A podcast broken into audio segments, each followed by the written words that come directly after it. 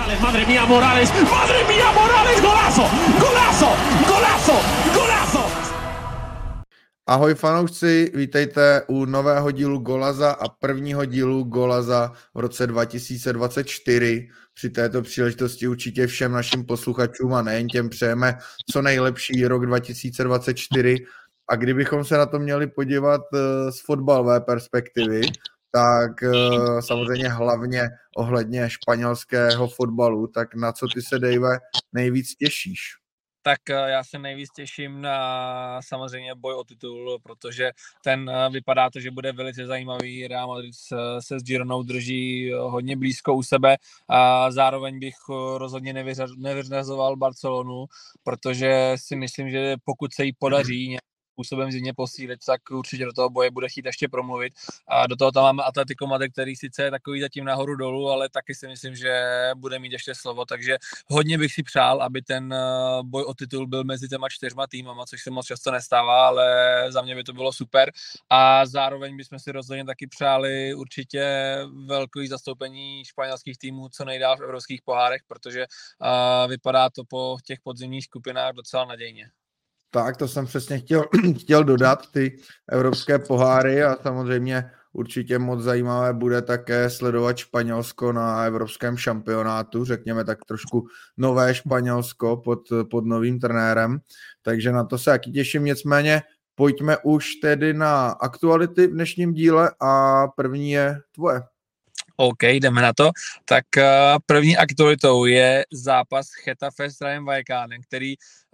probíhal tak nějak ve stylu Chetafe, protože uh, s takovým madridským derby, který se vlastně ani nehrál na, západ, na stadionu Chetafe, hrál se na stadionu Atletica Madrid, tak uh, Chetafe jako domácí tým viděl hned tři červené karty. Tou první dostal za druhou žlutou ve 40. minutě útočník Latasa, a pak hned později v 50. minutě viděl přímou červenou kartu Mason Greenwood a ještě v 70. minutě už po vystřídání teda mimo viděl červenou kartu Damian Suarez, takže Chetafe prohrálo 2-0 a hlavně potvrdilo tu svoji uh, roli nejtrestanějšího týmu La Ligy. No, byl to tedy uh, obě vyloučení velmi zbytečná a Chetafe si tím trošku pokazilo tu výbornou, výbornou výsledkovou sérii. Nicméně máme leden, ostatně i hlavní téma dnešního dílu jsou povedené lednové přestupy do La Ligy a fanoušky určitě zajímá, jak bude na situaci ohledně zraněných stoperů reagovat Real Madrid.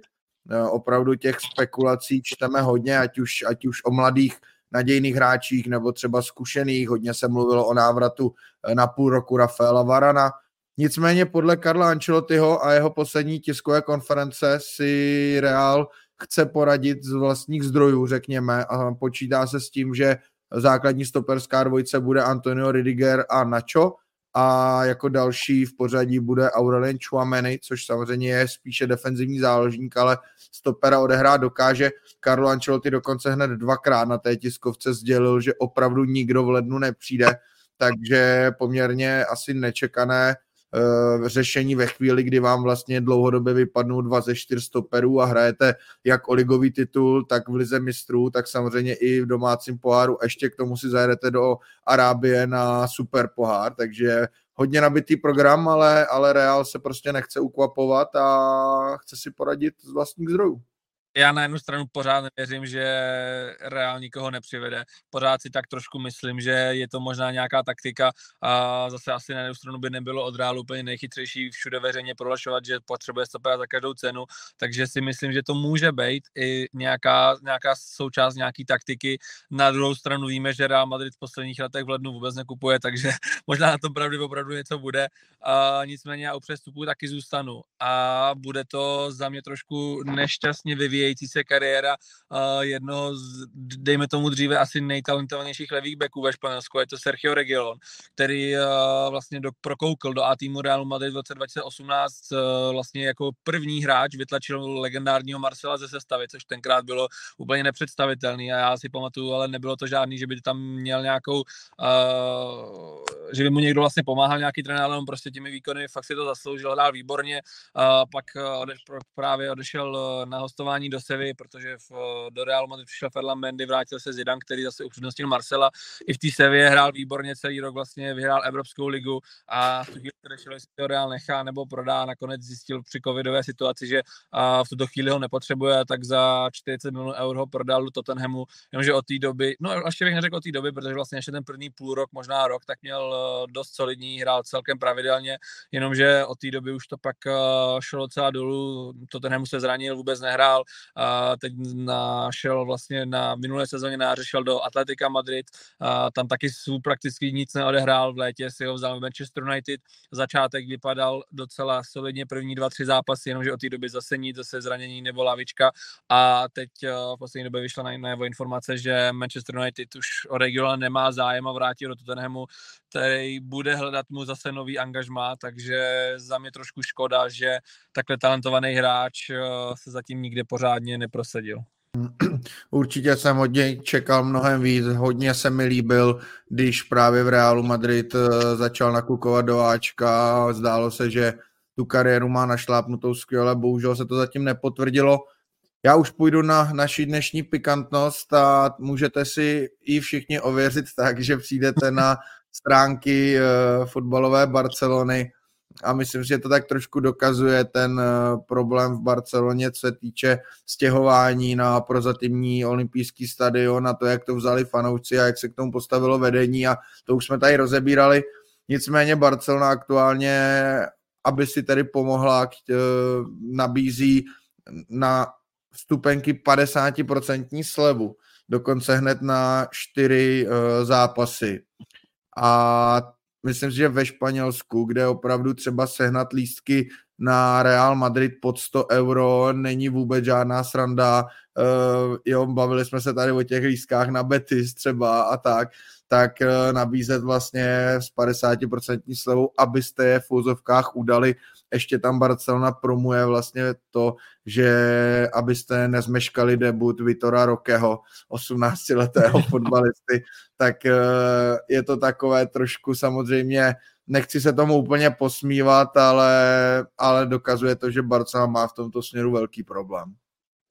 Zase na druhou stranu, pokud by Barcelona byla finančně v pořádku, stadion by byl plný, tak bychom tady to chválili, jak je to skvělý gesto, že chce třeba fanouškům nějak pomoct a dát jim 50 brzení slevu. Na druhou stranu víme, že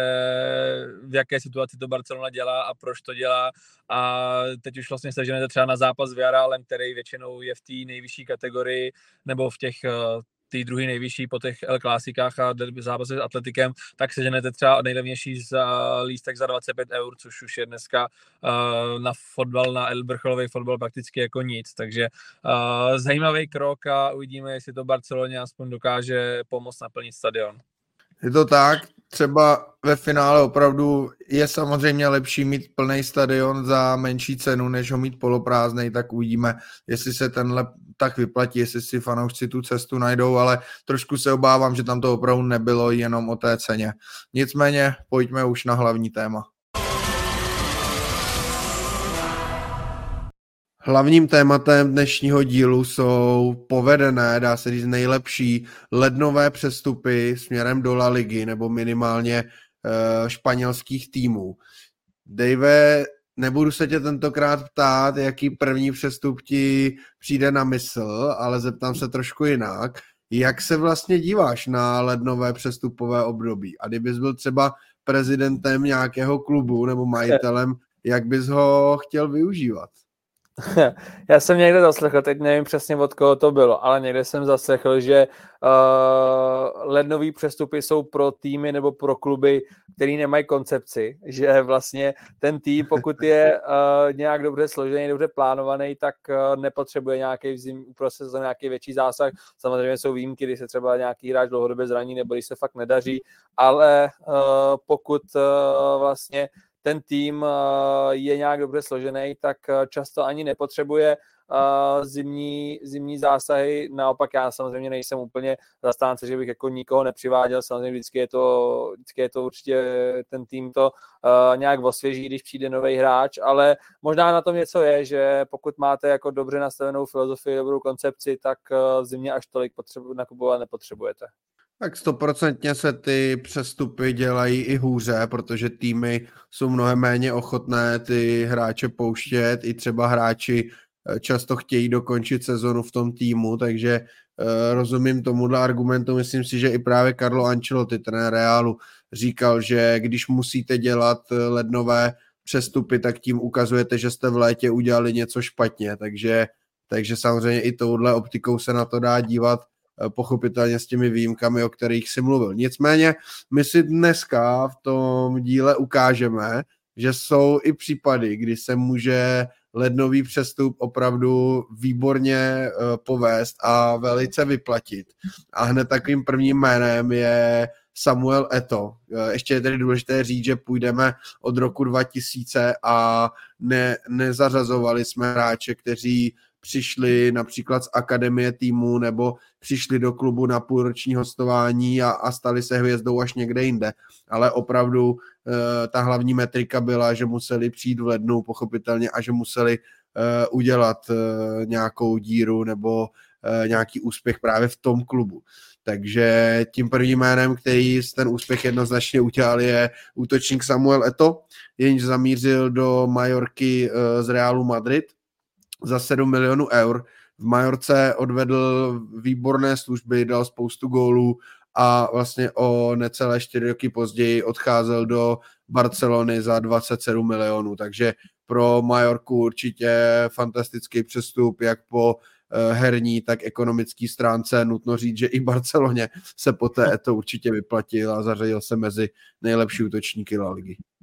To určitě, ono je zajímavý, že uh, Eto v Realu, byl vlastně i v Realu Madrid, kde v něm viděli ten velký potenciál, proto ho přivedli, jenom že se vůbec uh, nějak neprosadil ani na žádných jiných hostováních a až tým Majorce mu to sedlo, tak ho vykoupil a natrvalo a, a určitě to byl jeden z těch uh, lepších přestupů. A dalším, kdo určitě nelitoval, je možná něco méně známý jméno a je to Walter Pandiani, který ho v roce 2001 v lednu přivedla, přivedl Deportivo La Coruña. Ano, nutně říct, že Deportivo La Coruña bylo na začátku století jednou patřilo mezi elitu Španělska, není to jako dnes, kde se bavíme o a, třetiligovém klubu, ale tehdy to fakt, byl, to fakt byla jméno a velká značka. On třeba Pandiani nebyl úplně nějakou hvězdou, ale byl to takový ten uh, žolík z lavičky, který uh, dost často uměl rozhodovat zápasy, takže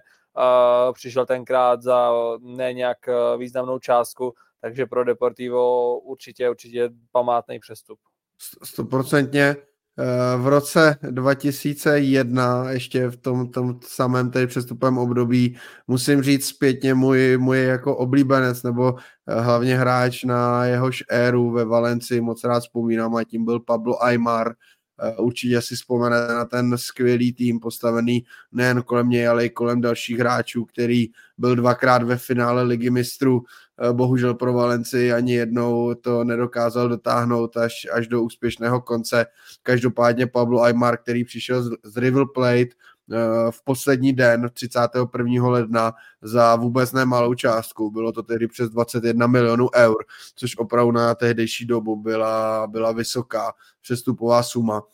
Tak ale ta očekávání jednoznačně splnila a zařadil se podle mě mezi velké oblíbence fanoušků. On hlavně byl opravdu komplexním záložníkem, eh, uměl dávat góly, i když si jich nepřipisoval 15 za sezonu, ale vždy pár gólů dál, ale ještě více nastřádal asistencí, takže uh, určitě ve Valencii nechal velkou stopu a, a fanoušci na něj dodnes, dodnes vzpomínají a na tu éru tehdejší Valencie.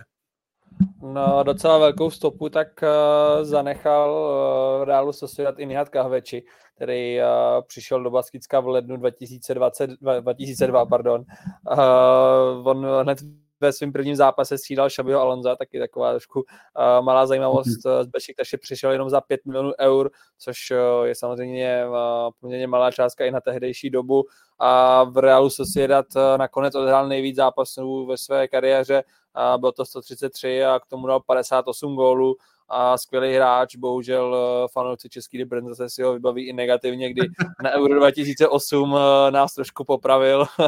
A právě v tu dobu už byl ve Villarealu, kam pak přestoupil z Realu Sociedad, takže on se vlastně po těch dvou štacích ve Španělsku vrátil do Bešiktaše, že ve Španělsku zažil docela úspěšnou kariéru a v Realu Sociedad určitě tenkrát hrozně pomohl. Jednoznačně. Dalším, dalším jménem v řadě a to už se dostáváme opravdu k těm úplně top, top pojedeným přestupům v roce 2003 přichází na trvalý přestup do Sevy Dani Alves a chce se říct the rest is history, ale no. zajímavé je, že eh, ač, ač byl samozřejmě Dani Alves talentovaným hráčem, tak asi nebyli v Sevě hned úplně přesvědčení, protože on už zamířil do Sevy v létě 2002, ale pouze na půlroční hostování a přesvědčil tedy a Sevilla ho v zimě, v zimě odkoupila. Zajímavé je, že pouze za částku 550 tisíc eur o pět let později odchází do Barcelony za 35,5 milionu a zanechal samozřejmě obrovskou stopu, převážně tedy v Barceloně, ale určitě i v Sevě. Eh, já si pamatuju, jak tehdy se i spekulovalo o tom, že půjde do Realu Madrid, ale, ale Real úplně nebyl ochotný za něj dát právě ty velké peníze. Barcelona je dala a určitě, určitě nelitovala. Je to jeden, jeden z hráčů, kteří vyhráli vlastně i nejvíce trofejí eh, v kariéře, takže fantastický přestup se vy tak Sevilla tenkrát měla skvělý tým, ať už to byl Daniel Alves, Sergio Ramos, Jesus Navas, nebo třeba i zesnulý Antonio Puerta. A Daniel Alves opravdu tu kariéru dělal fantastickou, ne, pokud se nebetu jeden i znat z nejvíc jako dekorovaných hráčů na světě, že má snad nejvíc, nejvíc trofejí, nevím jak je to teďko přesně, ale vím, že byl někde mezi těma, mezi těma top a další takový dost zajímavý jméno, možná spíš pro fajnšmekry, ale a určitě se to z, z, hodí tady zmínit, tak je to Ivan de la Peña, a takový malý plešatý hráč, který mu se přezdívalo Pequeño Budha, vlastně v překladu, v překladu malý Budha, a to byl prostě jeden, to byl typický Španěl, bych řekl, prostě fantastická technika, on byl předurčený k tomu, nebo když byl malý, tak mladý, tak malý byl celou kariéru, ale když byl mladý, tak se mu předpovídala velká budoucnost, a on vlastně začínal v Racingu Santander, pak přišel do mládeže Barcelony, kde se dostali do Ačka, ale o to více, nebo o tu, to, jakou měl techniku, jaký to byl fotbalista, tak uh, neměl možná až takový přístup. Uh, měl tam dokonce v Barceloně nějaký spory s trenérem Lucem van Chálem, uh, šel pak do Lácia, do Itálie, kde byl 4 roky, ale prakticky vůbec nehrál. Jemu, jeho, to nutno říct, že tu kariéru mu dost zabrzdila i, i častá zranění, a pak byl na hostování v Marseille, vrátil se třeba i do Barcelony, ale v, v lednu 2020, 2002 23, pardon, tak uh, přešel vlastně do barcelonského uh, takového menšího rivala, do Espanolu a tam konečně naplno začal hrát tak, jak se od něj čekalo, protože celou tu kariéru zatím byl trochu za očekáváním, ale v tom Espanolu vydržel 9 let a pomohl vlastně hned v první sezóně, pomohl Espanolu do pátému místu v Lize, což uh, pro, pro tým, tým klubu, nebo klub, pro klub jako Espanol uh, byl určitě skvělý úspěch a on uh, tam dlouhodobě dokazoval, že opravdu tu, ten talent a kvalitu má, ale potřeboval k tomu možná o něco menší klub, kde bude za tu hvězdu a to se mu povedlo právě až Espanolu. Hmm. Nutno říct, že Espanol ho tehdy udělal zadarmo, takže výborný, výborný tah když už jsme byli u Daniho Alvese a u té linky tedy Sevilla a poté Barcelona, tak dalším takovým jménem je levý obránce Adriano, který přišel do Sevy v lednu 2005. Zanechal v Sevě opět velmi dobrou stopu, byl tam necelých pět let a poté odchází znovu do Barcelony eh, se ziskem nějakých 7 milionů eur, takže opravdu tohleto Sevilla uměla. Uh, nutno říct, že Adriano nikdy nebyl v Barceloně nějakou vyloženě hvězdou, ale platným hráčem ano a má, má ve svém sbírce dvakrát trofej ligy mistrů, takže pro něj uh, určitě moc hezká kariéra. Poté tu mám hráče, který možná malinko nesedí do toho výčtu z toho pohledu, že vlastně Uh, no, dal jsem ho tam malinko na sílu, řekněme, ale chtěl jsem to jméno, chtěl jsem to jméno zmínit a je jim Aris eh, Aduris. Proč říkám na sílu? On přišel eh, v lednu 2006 do Atletiku Bilbao. On samozřejmě v Bilbao už předtím byl, ale ale odešel pryč a v lednu 2006 za 3 miliony eur do Bilba přišel. Nicméně tou hlavní hvězdou se ještě nestal. Po dvou letech necelých odešel do Majorky, poté do Valencie a až vlastně v roce 2012, už v létě, se vrátil do Atletiku Bilbao a poté až tedy uh, zanechal tu velkou stopu, kterou, uh, kterou uh, známe, ale zařadil jsem si ho sem z důvodu, že to bylo pro jeden z hráčů, pro kterého jsem měl velkou slabost, fantastický útočník a, a i takový ten poctivý hráč a dříč a nevím, jak na něj vzpomínáš třeba ty, ale pro mě to bylo hmm. pro jeden dlouhodobě nejlepších útočníků La Ligy. Jako pro mě dlouhodobě to bylo spojení, eh, když se řeklo Bilbao, tak eh, právě Arica Duriz byl, bylo jedno takový to, to hlavní jméno, který se mi vždycky vybavilo, prostě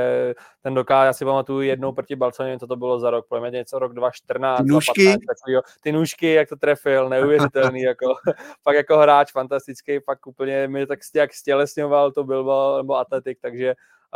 určitě úplně fantastický hráč. A komu se taky ve stejném eh, roce 2006 v lednu povedl přestup, tak eh, to byl Racing Santander, taky další klub, který eh, dřív patřil mezi, dejme, dejme tomu elitu, teď už je ve třetí lize, ale on tehdy přivedl argentinského stopera Ezekiela Garaje, který vlastně nebyl nějak známý, hrál jenom v Argentině za Newell's Old Boys ale tenhle přestup si myslím, že dneska zpětně můžeme hodnotit ho, hodně pozitivně. On za ty tři roky se vypracoval mezi nejlepší stopery La ligy, proto si ho vole, po třech letech eh, koupil Real Madrid, nechalo ještě, ještě, ještě na hostování, ale v Realu mu už to tolik sice nevyšlo, nebo jako nevyšlo. Eh, hrál nějak, nedostal se úplně do té základní sestavy, ale určitě to, to svoje si odehrál, pak eh, odešel do Benfiky, pak si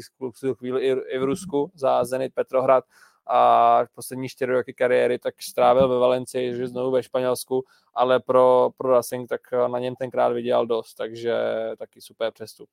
Jo, já jsem Garaje měl, měl rád, myslím si, že on měl i trošku smůlu, smůlu na zranění a, a jinak by to asi dotáhl, dotáhl ještě dál. Uh, no já budu pokračovat zase ve chvále Sevy, to je my hm. poslední dobou uh, kritizujeme, tak aspoň z historického hlediska můžeme chválit, protože opravdu jestli tedy někdo lednové přestupy umí, tak je to Sevilla, protože v roce 2007 přivedla za pouhých 800 tisíc euro z argentinského fera uh, Federica Fázia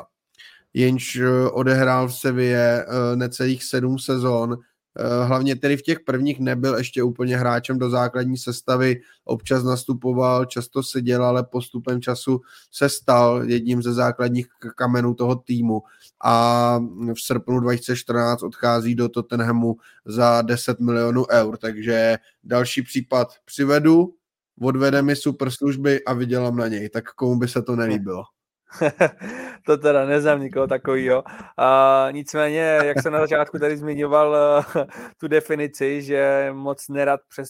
přestupy v lednu, tak jedním z takových klubů je Real Madrid, který za poslední roky úplně zanevřel na lednový přestupy. Dřív tomu tak úplně nebylo a hodně se mu to vyplatilo, protože ty se mě na začátku sice nezeptal na tu otázku, kdo se mi jako první vybaví, tak já ho řeknu teď. Uh, to hlavní jméno, myslím si, že asi nejlepší přestup z celého tohle seznamu, tak je Marcelo který přišel v lednu 2007 do Realu Madrid z Brazílie. On eh, měl před sebou obrovský těžký úkol nahradit končícího Roberta Carlose, který byl v tu chvíli braný jako bez pochyby nejlepší levý back asi jako možná i historie, prostě naprostý hmm. uh, král těch levých backů a tohle se jako nahradit uh, je možná se zdálo jako nemožný, ale Marcelovi se to povedlo. Marcelo, dokud to nepřekonal loni Karim Benzema, tak byl v historii Realu Madrid hráčem s, největším počtem trofejí, ale nejde jenom o trofeje, jde o to, jakým způsobem hrál. Teď nemyslím, eh, že hrál jako, že hrál podával výborný výkony, ale i to, jak on dokázal bavit fanoušky, bavit sebe i spoluhráče. A je to přesně jako ty hráče, který si myslím, že nemá žádný takový ty hejtry, nemá prostě uh, ani třeba fanoušci Barcelony vždycky, když měli zmínit někoho, kdo jim v reálu nevadí, jak to byl právě Marcelo, protože tento svojí a takovou pozitivní energii, jak byl neustále vysmátý, jak se tím fotbalem bavil, tak si myslím, že fakt nejde se nikdo, kdo by, se, kdo by měl s Marcelem nějaký problém a tu stopu, kterou po sobě zanechal, tak uh, ta, je, ta je nesmazatelná. A i k dobru mu jde, že i když třeba ty poslední roky kariéry už jako typický Brazilec, už se mu moc nechtělo makat, už moc uh, ty výkony šly, šly rapidně dolů, tak i přesto on se vlastně stal kapitánem a vůbec jako nezahořknul, že, ne, že prakticky nehraje, ale naopak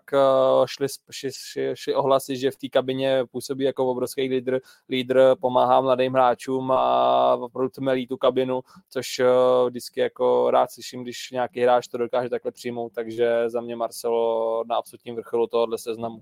Jo, určitě a ty si výborně řekl, já jsem přesně to chtěl dodat, uh, že to byl ten hráč, kterého vlastně i, i, i lidi, co nemají rádi nebo dokonce nesnáší Real Madrid, tak, uh, tak vždycky dokázali prostě ocenit a zmínit, že Marcelo je tím hráčem, který jim vlastně nevadí. Uh, kdyby si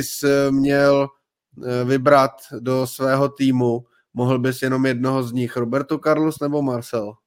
Tak já to mám jednoduchý tím, že na Roberta Carlos jsem moc mladý, to jsem tolik nezažil, uh, takže, takže já bych si vybral Marcela. Já si taky a to hlavně z důvodu, že kdybych měl v týmu Roberta Carlose, tak by mě asi nenechal kopat uh, standardní situace. jo takhle, jako, jako myslíš, že by, že by Roberto Carlos přišel do Uřiněvse, nebo se rovnou poslal do Realu? Mm, no, tak to je taky zajímavá myšlenka, ale no. Tak asi bych se spíš poslal do Reálu, ale Roberto Carlos v tam, tam, těch, tam těch, to, tam těch uh, zájemců o ty přímáky bylo trošku víc, no. Tam bys byl až tak 13 v pořadí asi. A nejenom na přímáky asi. Uh, každopádně ty jsi mluvil o tom, že Real v posledních letech vůbec vlastně leden nevyužívá ale leden 2.7 se určitě do klubové historie zapsal zlatým písmem, protože kromě Marcela dorazil z River Plate ještě Gonzalo Igain. A to je další hráč, eh, pro kterého jsem měl vždy velkou, velkou slabost a byl to takový ten opravdu střelec od pána boha eh, v Realu Madrid eh, se v první sezóně trošku rozkoukával, ale pak už se rozjel 22 gólů, 27 gólů, 22 gólů, to beru jenom ligové soutěže. V té poslední už 16 tam Uh, on vlastně, když z Realu Madrid odcházel, tak to ani tak nebylo proto, že by, že by na to už neměl, ale Realu úplně nesedělo to, že by měl vlastně dva kohouty na jednom smetišti a to byl Gonzalo Igajín a Karim Benzema a Real si tedy zvolil Karima Benzemu, ale to nic neubírá na kvalitách Igajína, což ostatně dokazuje i to, že po třech letech v Neapoli, kam odešel tedy za 39 milionů eur, tak odešel za 90 milionů eur do Juventusu. Takže vlastně Real na něm vydělal, i Neapol na něm nakonec vydělala. A já ještě musím zmínit eh, jeden moment, který mám s Igainem spojený, a to ten, kdy on tedy za tuto obří částku přišel do Juventusu a jak už to občas u těch jeho Američanů bývá, tak eh, se úplně v pauze neženíroval a asi si dopřával a když přišel na první trénink přípravy, tak měl viditelnou nadváhu, za což byl, byl hodně kritizován a vlastně dá se říct i vysmíván, jak médii, tak fanoušci. No on hned v prvním mistrovském zápase rozhodl, dal gól a, a po, po utkání, když dával interview, tak říkal, dál o mě pište, že jsem tlustý, já budu dál dávat góly. Takže měl to tak trošku na párku, a mimochodem teď vlastně na začátku tohoto roku 2023, tak, eh, takže už minulého roku vlastně, tak eh, ukončil kariéru a podle mě velice, velice bohatou a, a pro mě opravdu oblíbenec.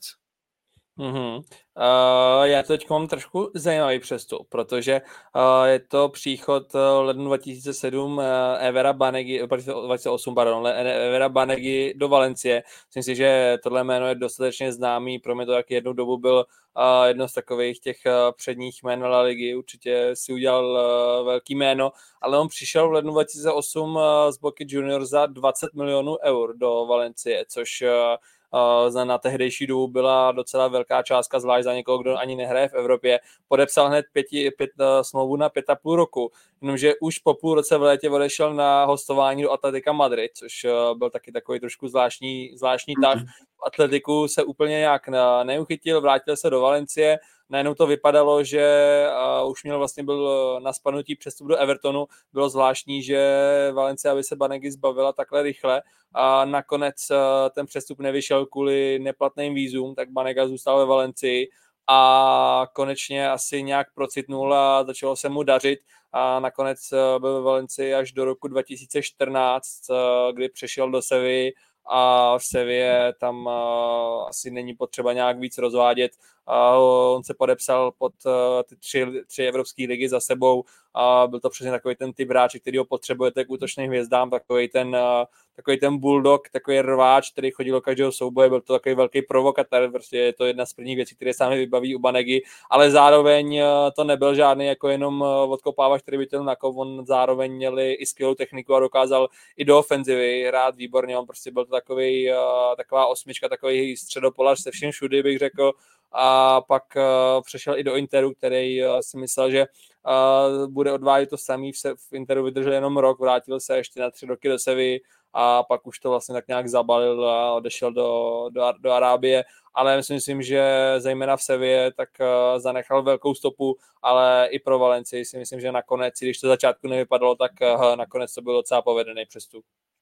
Jo, já přesně jak si říkal, já ho mám přesně spojenýho s tím, že to byl fakt takový ten nechuťák, takový ten, který ho chceš mít ve svém týmu, ale nechceš hrát no, proti němu, protože kromě toho, že to byl fantastický fotbalista, co se týče techniky, tak byl to opravdu provokatér a, a i, i někdy až trošku zákeřný hráč, ale, ale výborný fotbalista. Já se posunu o tři roky dále, to znamená do ledna 2011, a opět na mě vychází tedy oblíbená Sevilla. E, rovnou zmíním dva přestupy, protože e, tenhle leden se Sevilla opravdu povedl. E, jednak přišel Gary Medel, takový opět ten hodně nepříjemný defenzivní záložník Bulldog, se kterým ty souboje opravdu bolely. Přišel za 3 miliony eur, něco lehce přes 3 miliony eur. V Sevě odvedl dva po roku výborných služeb a odešel do Cardiffu za 13 milionů, takže zase ten úspěšný sevijský model. No a, a v tom samém roku přišel Ivan Rakitič eh, ze Šalke za pouhých 2,5 milionu eur a tam asi eh, můžeš na mě rovnou třeba navázat, protože uh, Ivan Rakitič asi dá se říct už i legenda Sevy, ne? No, jednoznačně. Uh, on to i nedávno říkal Sergio Ramos, že uh, když Rakitic vlastně odešel do, do Barcelony, tak kdykoliv se pak do Sevy vrátil, tak ho přivítali obrovským potleskem a vyvolávali tam jeho jméno. Teď navíc, když se tam vrátil, tak uh, určitě možná už třeba trošku už možná dosluje, už jsem zaznamenal nějaký kritický hlasy, že už to úplně není třeba na základ, ale uh, určitě patří uh, jako k legendám klubu, fantastický hráč, ale ono... Tam zajímavý celkově... je, jenom zajímavý je, že on téhle sezóně vlastně překonal počet startů za Barcelonu. Za Barcelonu je na 310 a v Sevě dnes už na 318. Navíc má přes 50 gólů a přes 60 asistencí, takže fantastický hráč. To určitě a ono celkově to uh, lednový období 2011 bylo dost povedený, nebyl to právě jenom hmm. Medel a Raketič, ale v tu dobu tak uh, bych řekl tak nějak eh, vyrostla Malaga, o kterém jsme se bavili v jednom z předchozích dílů, kdy majitel eh, se chtěl vyrovnat Barceloně a Realu Madrid, začal přivádět velký jména. Přišel třeba Ignacio Camacho nebo Martin de Michelis, eh, který byl pravidelný vlastně hráč reprezentace Argentiny. Myslím si, že hráli v tom finále 2014, takže opravdu velký jméno ale byl tam třeba i Jonas, který přišel do Valencie, takže tohle přestupový období v lednu 2011 bylo docela povedený a bylo tam ještě jedno jméno.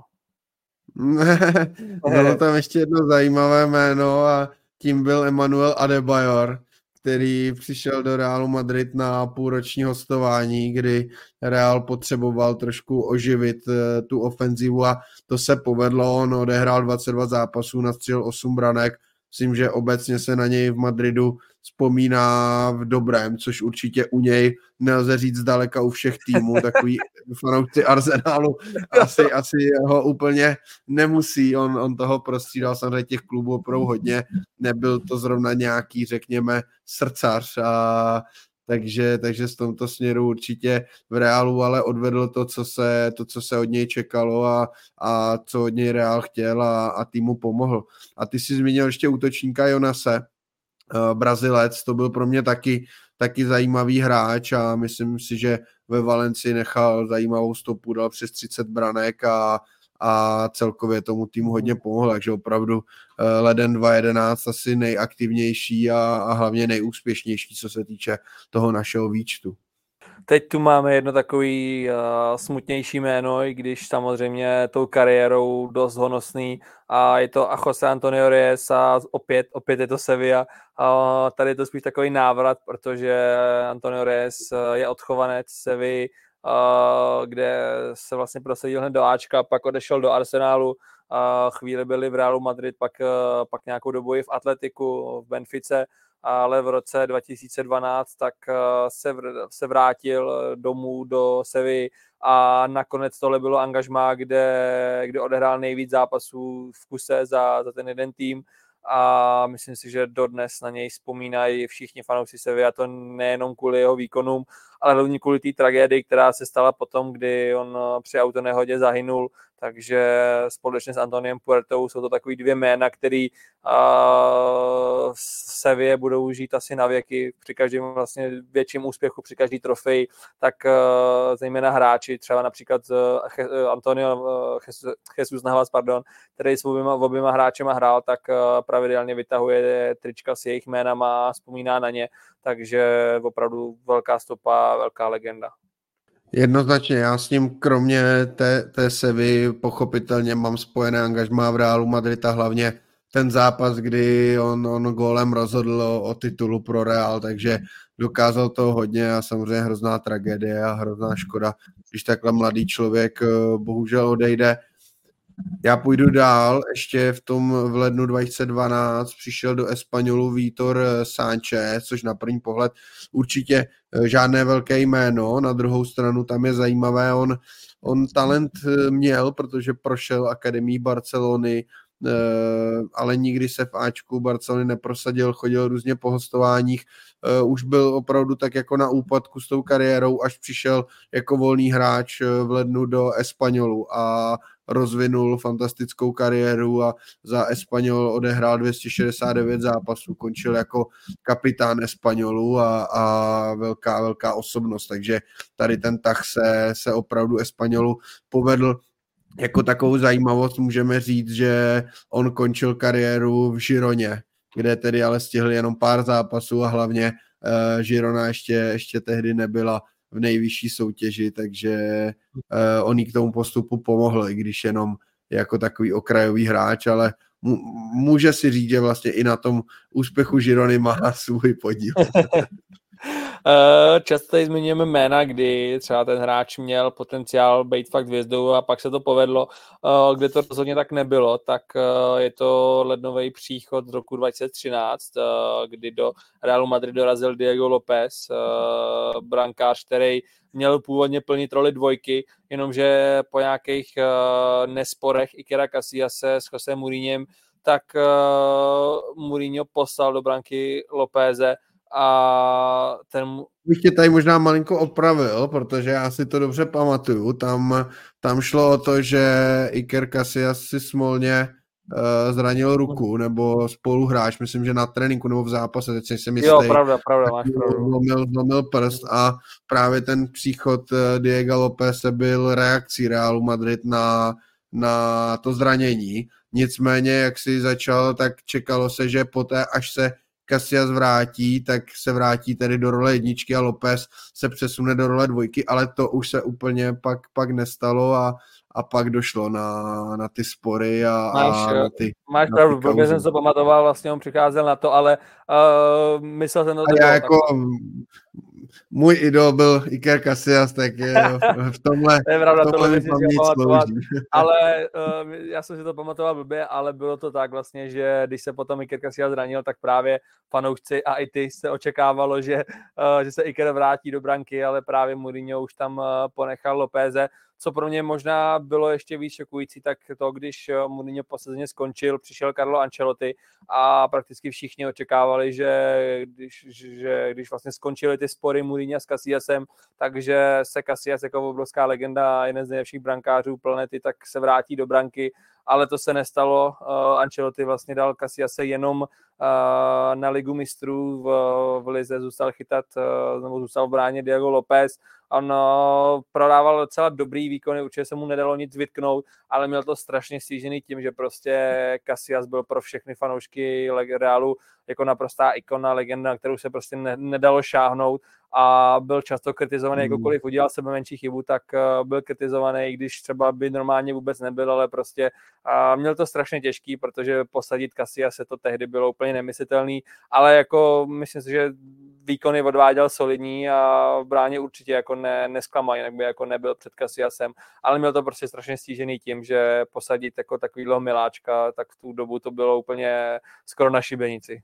No, bylo, by, měl to, měl to strašně těžký, až jako bylo to k němu ho, hodně nefér, na druhou stranu, ty si říkal, tak Casillas v té sezóně chytal Copa del Rey a Ligu mistrů a obě tyhle soutěže Real vyhrál, zatímco Diego López chytal ligu, kde skončil Real až třetí za Atletikem a Barcelonou. Ale určitě bych to neházel na Lópeze, naopak víme, že třeba v tom památném finále proti Atletiku právě Iker Casillas udělal tu chybu, kdy Diego uh-huh. Godín skoroval a, a Real to pak vyrovnával až nastavení golem Sergio Ramose. Nicméně to je na jiný podcast, třeba se k němu taky někdy dostaneme. O Ikerovi Casillasi, Casillasovi bych eh, určitě eh, rád točil, to, to jednoznačně. Nicméně dalším brankářem, který jehož přestup se povedl v roce 2014 byl Antonio Adán, eh, zase asi ne úplně nějaká velká hvězda, ale v Betisu myslím, že s ním byli velmi spokojeni, ale co bych zmínil spíše, tak eh, v tom samém lednu 2014 se povedl úlovek Realu Sociedad, protože přivedl Sergia Canalese. A eh, ten přišel z Valencie za 3,5 milionu eur a nechal, nechal v Realu Sociedad velkou stopu. A za mě zase musím říct, že to byl, to byl hráč, který mě hrozně bavil, byl takový ten fotbalový virtuos, nebo je, je do dneška, i když dnes už působí v Mexiku, ale moc, moc, moc mě bavil a, a to ať v Reálu Sociedad nebo pak v Reálu Betis. Jednoznačně tady, tady se k tobě přidám, to je takový nás dvou, ať už, eh, ať už Realu Sociedad nebo v Betisu, prostě přesně jak říkáš, hráč, který uh, neskutečný vidění hry a fantastická technika, je škoda, že uh, ta situace ve španělském fotbale je jaká je, že uh, mexický Monterrey dalo nabídku Betisu na 15 milionů eur, který Betis uh, nemohl odmítnout a navíc ten plat dostali v Mexiku větší než v Betisu, což uh, hmm. je trošku smutný, že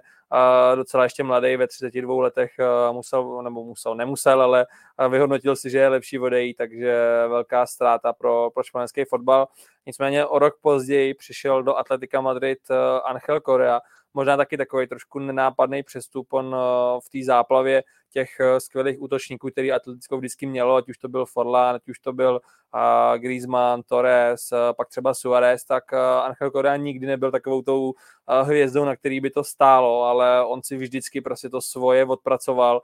pro, pro Diego Simeone, tak je to, je to mm, nepostradatelný člen vlastně sestavy. Kdo, třeba viděl na Prime Video, tak je skvělý dokument o Diego Simeone, asi osmidílný, a on tam právě popisuje vztah Angele Koreu a on prostě říká, že to je hráč, na kterého se můžete vždycky jako spolehnout, že tam prostě i když eh, se třeba tomu týmu nedaří nebo něco, tak eh, právě on je ten, který to vždycky zburcuje, který když třeba eh, nedá přidávku v tom zápase, tak alespoň si můžete být jistý tím, že alespoň tři hráče přepálí a aspoň nějak ten tým naburcuje, tak to je prostě Angel Korea, on navíc k tomuhle dokáže i přidat celá důležitý góly, má vždycky takový období, je to taková horská dráha s ním, jednou chvíli několik zápasů je v základu, pak třeba čtyři zápasy nehraje vůbec, pak naskakuje z lavičky, furt takový nahoru dolů, ale a myslím si, že ani Simone, ani fanoušci už by si bez něj Atletico nedokázali představit. Tak, je to přesně ten hráč Diego Simeone od roku 2015 v Atletiku a má už skoro 400 startů za Atletico na svém kontě a přesně není to ten úplně vyhlášený kanonýr, ale přesto dal přes 70 gólů, takže, takže určitě výborná kariéra. Nicméně já teďka musím, musím udělat eh, jeden krok zpátky, protože si nám přeskočil ještě v lednu 2014 eh, Jose Mario Jiménez, což je taky extrémně vydařený přestup Atletika Madrid, protože Jiménez přišel přišel vlastně až, až v dubnu 2013, ono se to tam, ono se to tam hodně táhlo, on přišel ještě, ještě jakoby náctiletý, náctiletý uh, hráč, ale můžeme ho počítat do těch zimních přestupů. Co je zajímavé, tak on přišel za necelý milion euro a vlastně od roku 2013 je hráčem Atletika Madrid až do dnes, i když v těch prvních sezónách toho tolik nenahrál, tak postupně se stal opravdu tím klíčovým hráčem. Dnes má dle Transfermarkt tu hodnotu 35 milionů eura. Eh, asi, dá se říct, asi jediná negativní věc, která Jiménez bohužel pro něj a bohužel pro Simeoneho trochu stráž, sráží a to je celkem eh, častá, častá zranění, takže asi nebýt toho, tak by, tak by byl ještě vejš, ale na to, že je v atletiku opravdu už přes 10 let, tak je mu teprve 28 let a ještě, ještě toho může dost eh, dokázat. Určitě, já ještě u, u stopera, u, na stoperské pozici zůstanu, ale vrátíme se do Sevy, která je teda králem těch lednových postupů. A je to Clement Langlet, uh, fantastický, nebo dřív to byl fantastický rád, dneska už uh, ta jeho kariéra trošku šla dolů, už je to zejména v Anglii, kde se mu v Tottenhamu moc nedařilo, ani teď v Aston moc asi očekával by od sebe lepší, tak je to takový častým terčem vtípku, ale ve Španělsku se mu dařilo skvěle, on přišel v lednu 2017 uh, z francouzského Nancy.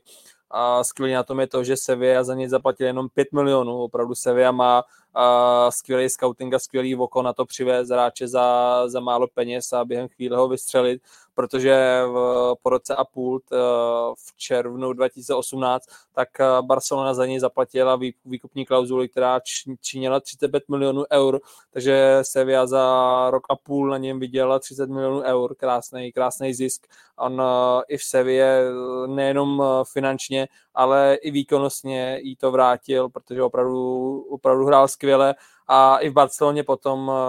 se mu hodně dařilo, pamatuju si třeba v roce 2019, když uh, Barcelona přijela na Slávy, tak uh, trenér Slávy Trpišovský prohlásil Engleta za v tu chvíli nejlepšího stopera na světě, takže on opravdu ten začátek měl, měl výborný v Barceloně, pak to šlo trošku dolů, nevím, co se tam stalo, že se mu takhle přestalo dařit, ale já si ho vybavu zejména ze Sevy a z toho začátku Barcelony, kdy, kdy fakt patřil mezi ty nejlepší stopery. Tak já teda dodržím tuhle linku a taky zůstanu na stoperu, protože eh, dalším lednovým přestupem a musíme říct, že asi hodně překvapivým a nečekaným, tak byl příchod eh, Iniga Martineze do Atletiku Bilbao a proč byl tak nečekaný, tak on je odchoncem Realu Sociedad a právě z Realu Sociedad do Atletiku přišel. Samozřejmě víme, že ta rivalita mezi Sociedadem a Atletikem Bilbao není uh, nějaká uh, velká ve smyslu nenávisti a nevraživosti, ale i tak uh, není úplně obvyklé, aby hráči přestupovali a musíme ještě taky říct, že Nigo Martinez je dodnes nejdražším hráčem, kterého kdy v historii Atletik eh, koupil za 32 milionů eur. Eh, je trošku, možná zajímá mě i tvůj názor, jestli vlastně eh, ten přestup se dá hodnotit jako povedený, ale já si myslím, že jo. Kaňka trošku je, že Inigo Martinez poté do Barcelony odešel zadarmo, takže na něm už Bilbao nic nevydělalo, na druhou stranu odehrál v Bilbao přes 170 zápasů a podle mě byl v tu chvíli klíčovým hráčem týmu. Možná, že v Realu Sociedad byl ještě lepší, ale, ale za mě určitě uh, výborný hráč a asi Bilbao nelituje těch peněz. Taky si myslím, že Bilbao je v tak skvělé finanční kondici tím, jak eh, moc nenakupuje, že jednou je ta částka úplně nemusela mrzet a opravdu si myslím, že on na, na hřišti za těch, za těch, za těch pět let tak si odved svý, pomohl i v titulu Copa del Rey, takže myslím si, že určitě, určitě povedený přestup. Stejně tak povedený přestup, tak si myslím, že byl i Emerson Royal, který přišel v lednu 2019 do Betisu. On, I on vlastně podá, za mě se zaradil asi mezi a mezi nejlepší backy ligy. Spekuloval se o tom, že on že ho, chtěla, že ho chtěl třeba i Real Madrid, on nakonec zakotvil, zakotvil potom v Barceloně, která ho, protože tím, že byl volný hráč, tak Barcelona získala zadarmo a hned ho vlastně přeprodala do Tottenhamu, kde je do teďka, ale sice zrovna taky Betis na něm nic neviděl potom, ale je to taky typ hráče, který to na tom hřišti si myslím odved dostatečně. Dál musíme zmínit eh, dva útočníky, kteří změnili působiště v lednu 2020. Tím prvním je Raude Tomas a tam můžeme trošku spekulovat samozřejmě o tom, eh, jak, jak moc se, se vlastně vyplatil. On na jednu stranu byl nejlepším střelcem Espanolu, na druhou stranu, kam tedy přišel z Benfiky za let 22 milionů eur, což je na Espanol opravdu vysoká rekordní částka. No na druhou stranu byl taky hráčem, který měl svoji hlavu, řekněme, a ne vždy to s ním bylo úplně snadné a to se hlavně týká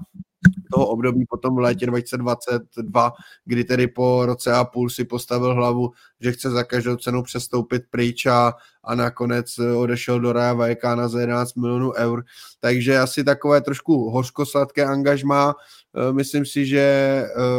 více spokojená s přestupem e, v roce 2020 v lednu musí být asi Sevilla, která za podobnou částku 20 milionů eur přivedla z Leganesu Jusefa Enesiriho, a ten tedy v jejím drezu dává góly dodnes. Samozřejmě asi ty výkony by mohly být v jeho podání stabilnější, protože co třeba předváděl za Maroko na mistrovství v Kataru, tak to byly úplně ještě mnohem lepší výkony, než třeba od něj teď vidíme v této sezóně v Sevě, ale, ale je to určitě jeden z těch e, lepších hráčů Sevy a, a má, i, má i poměrně značnou hodnotu a může třeba Sevě ještě i něco vydělat. Uh, to jednoznačně, hlavně je to taky takový hráč, který se uh, všichni trenéři, co tam byli, že se jí tam za poslední dobu vystřídal dost, tak se na vždycky mohli spolehnout, vždycky ty, ty góly dává a povedený přestup uh, tak byl určitě, už teď už se dostáváme do hodně kr- krátký budoucnosti, do minulosti. Uh, v lednu 2002 tak Valencie přivedla uh, 2022 2022, pardon, tak Valencia přivedla uh, možná trošku překvapivý jméno, brankáře jménem Georgi Mamardashvili, Gruziec, který přišel z Lokomotiva Tbilisi. Uh, já se teda přiznám, že v te, jak často tady říkáme takový VTF přestup, kde, kde na něj přišel na takovýhle jméno, ale on se za, ty, za těch dva a půl roku tak uh, se uh, myslím si, že se, nebo za dva roky, pardon, tak se dost, uh, dost zaplatil Sevě, protože mu je stále teprve 23 let. A v tom takovým marasu bych řekl Valencie, tak uh, určitě patří k těm lepším jménům, a myslím si, že nebude dlouho trvat a šáhne po něm ještě nějaký lepší tým a Valencie by na něm mohla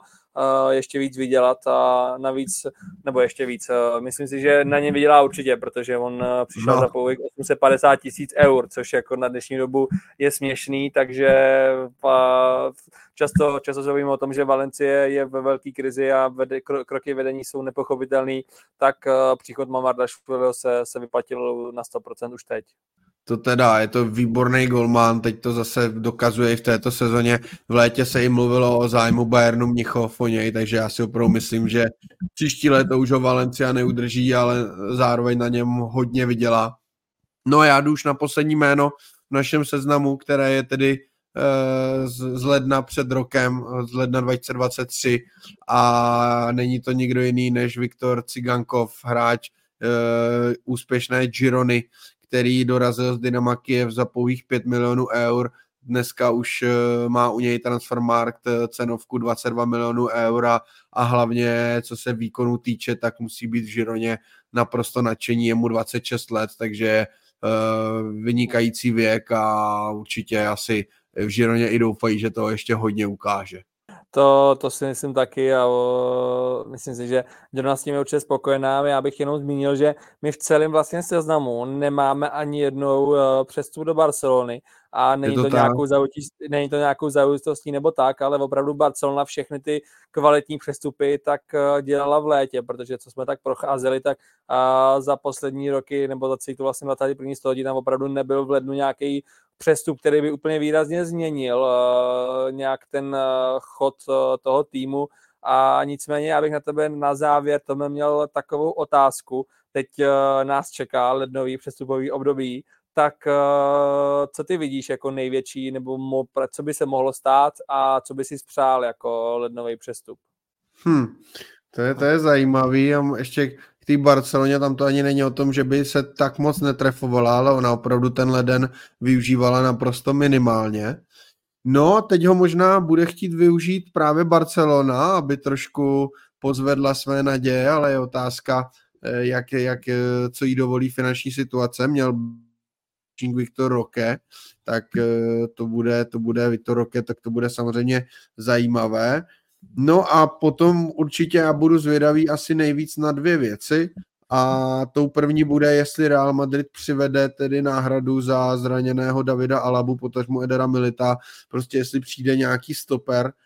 A druhá věc bude, a to jsme také probírali v dílu nedávno, vlastně v minulém, jestli nějakým způsobem posílí Žirona, a dá tím najevo, že má opravdu ty titulové ambice. Umím si představit, že v tuto chvíli by třeba mohla Žirona sáhnout po jménu, které by ještě v létě nepřipadalo v úvahu. Zároveň víme, že pracuje hodně koncepčně a nebude to chtít nabourat nějakou, řekněme, opravdu mega hvězdou, ale, ale bylo by zajímavé, kdyby se jí povedlo přivést nějaké třeba zvučnější jméno. Teď sebou souhlasím, ale uh, musím, když nechci, tak musím dodat ještě jedno jméno. Oba už toho máme plný zuby, ale asi se to sluší dodat, tak uh, je dost možný, že se v lednu bude znovu řešit situace kolem Kyliana Mbappého, který, uh, který mu v létě skončí v PSG smlouva. Uh, už se zase ve španělských médiích i ve francouzských množí spekulace o tom, že Real Madrid hned na začátku ledna by mu měl poslat nějakou nabídku, kterou buď podepíše a stane se opravdu od léta hráčem Realu, nebo Uh, nebo už na něj Real navždycky zapomene, což si myslím, že se nestane nikdy, až do jeho 80 let, let se podle mě o něm bude bavit, ale uh, nebyl by to úplně lednový přestup, ale řešilo by se to v lednu, tak uh, možná se to slušilo zmínit, ale uh, doufejme, že to nebude taková telenovela, jako jsou to poslední tři roky. My pokud jsme na nějaký přestup zapomněli, tak budeme určitě rádi, že Eh, abyste nám ho doplnili, ať už do komentářů na jakýkoliv streamovací platformě nebo na Twitteru a věříme, že eh, první díl roku 2024 se vám líbil a, udržíte, udržíte si s náma stejnou, stejnou chuť do španělského fotbalu, jako tomu bylo v roce minulém a my určitě ano, takže věříme, že se uslyšíme u dalšího dílu. Tak eh, Dave už to ukončil, ale my půjdeme ještě na závěr na vítěze a poraženého týdne. tak výživné nabité téma lednových přestupů máme za sebou a pojďme na tradiční závěr. Eh, Dave, kdo je tvůj vítěz týdne? Mimochodem vítěz týdne, kde se toho příliš neodehrálo. tak eh, zatím hodnotíme jenom spíš úterní kolo a nicméně proto nemůže být vítězem za mě asi nikdo než eh, Pepelu, který vlastně v derby mezi Valencí a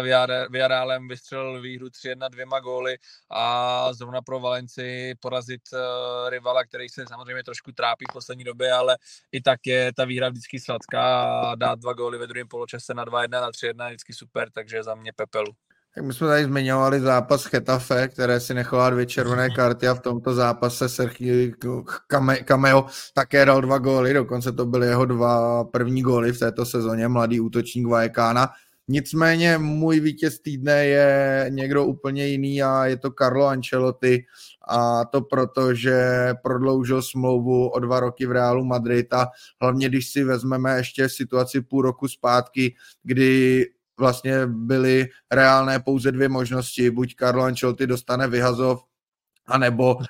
ještě dokončí tedy rok smlouvy a poté odejde. Nikdo, opravdu nikdo, včetně těch největších insiderů, vůbec ani nezmiňoval tu možnost, že by mohl ještě v Realu Madrid zůstat, jenže Ancelotti za ten půl rok ukázal, jak fantastickým trenérem pořád je a hlavně, jak úžasné vztahy má s hráči a jak dokáže i ty hráče zlepšovat. Samozřejmě nejlepším příkladem je Jude Bellingham, ale našli bychom jich i, i mnohem více a takže proto dostal podle mě zaslouženou, ale dost nečekanou odměnu. Vlastně i to, že se to řešilo takhle brzo, tak, eh, tak je na Real Madrid poměrně nečekané, protože když se podíváme do historie, tak opravdu málo který trenér si vysloužil prodloužení smlouvy ještě v průběhu sezony.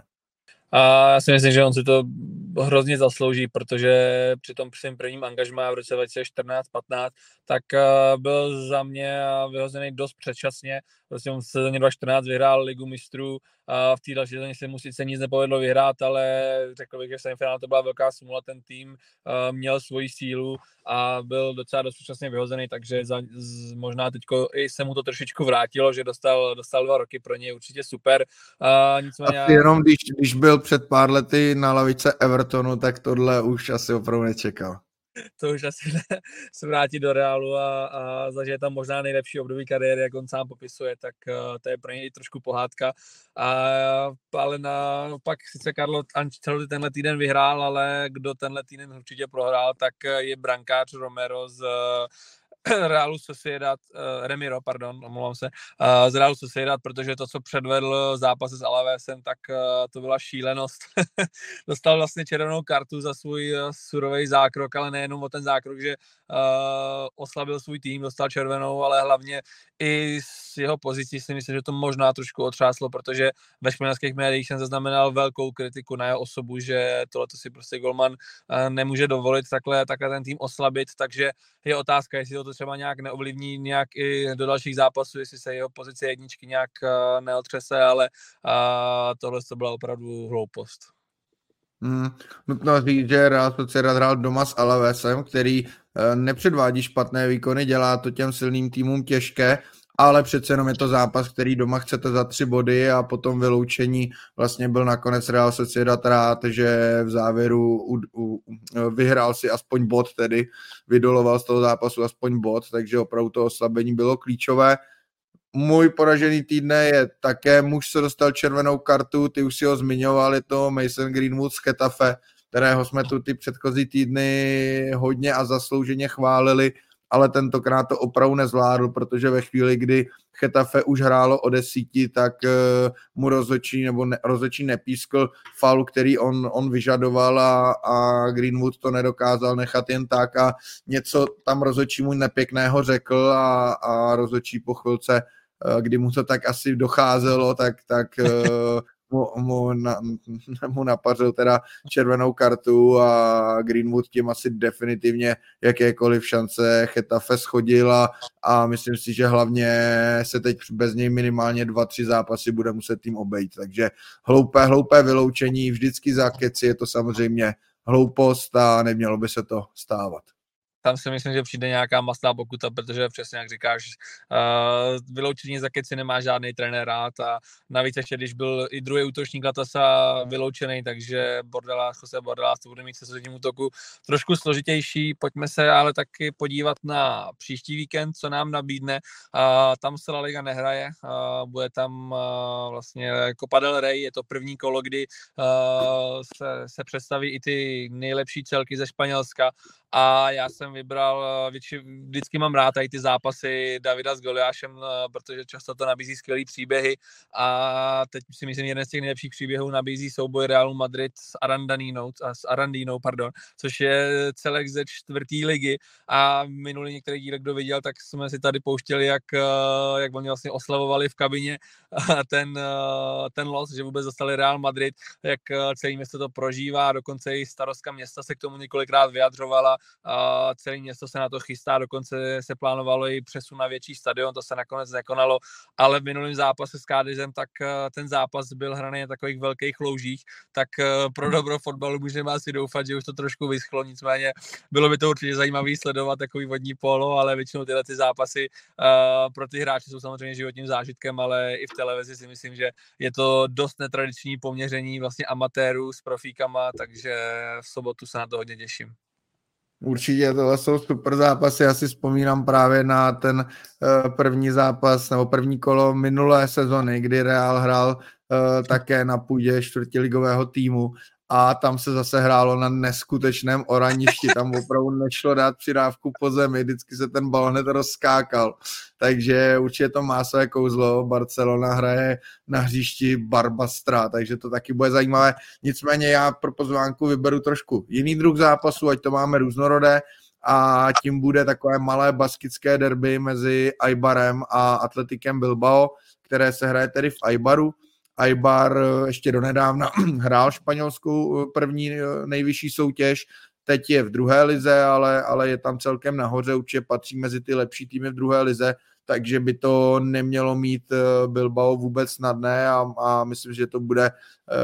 i dost emotivní a nahecovaný zápas a mohlo by to být zajímavé. Navíc pro české fanoušky vysílá ho stanice Sport 2, hraje se v neděli od sedmi, takže můžete si dát takhle konfrontaci druholigového s prvoligovým týmem to určitě ono je to samozřejmě i možná trošičku, dá se říct, lehce prvoligový souboj, protože Aibar pořád beru do té uh, takové ty škatulky, do té spíš první ligy, který občas padne, ale většinou si myslím, že uh, si bych ho spíš radil, takže taky zajímavý zápas. A to je vlastně asi pro dnešek všechno, jestli už k tomu nic nemáš. Nemám nic, už, už jsem řekl všechno, co jsem chtěl. OK, super. Tak eh, tohle byl první díl eh, nového roku 2024. Doufáme, že nám udržíte stejnou přízeň jako ten minulý rok. Tak ahoj. Ahoj, mějte se fajn.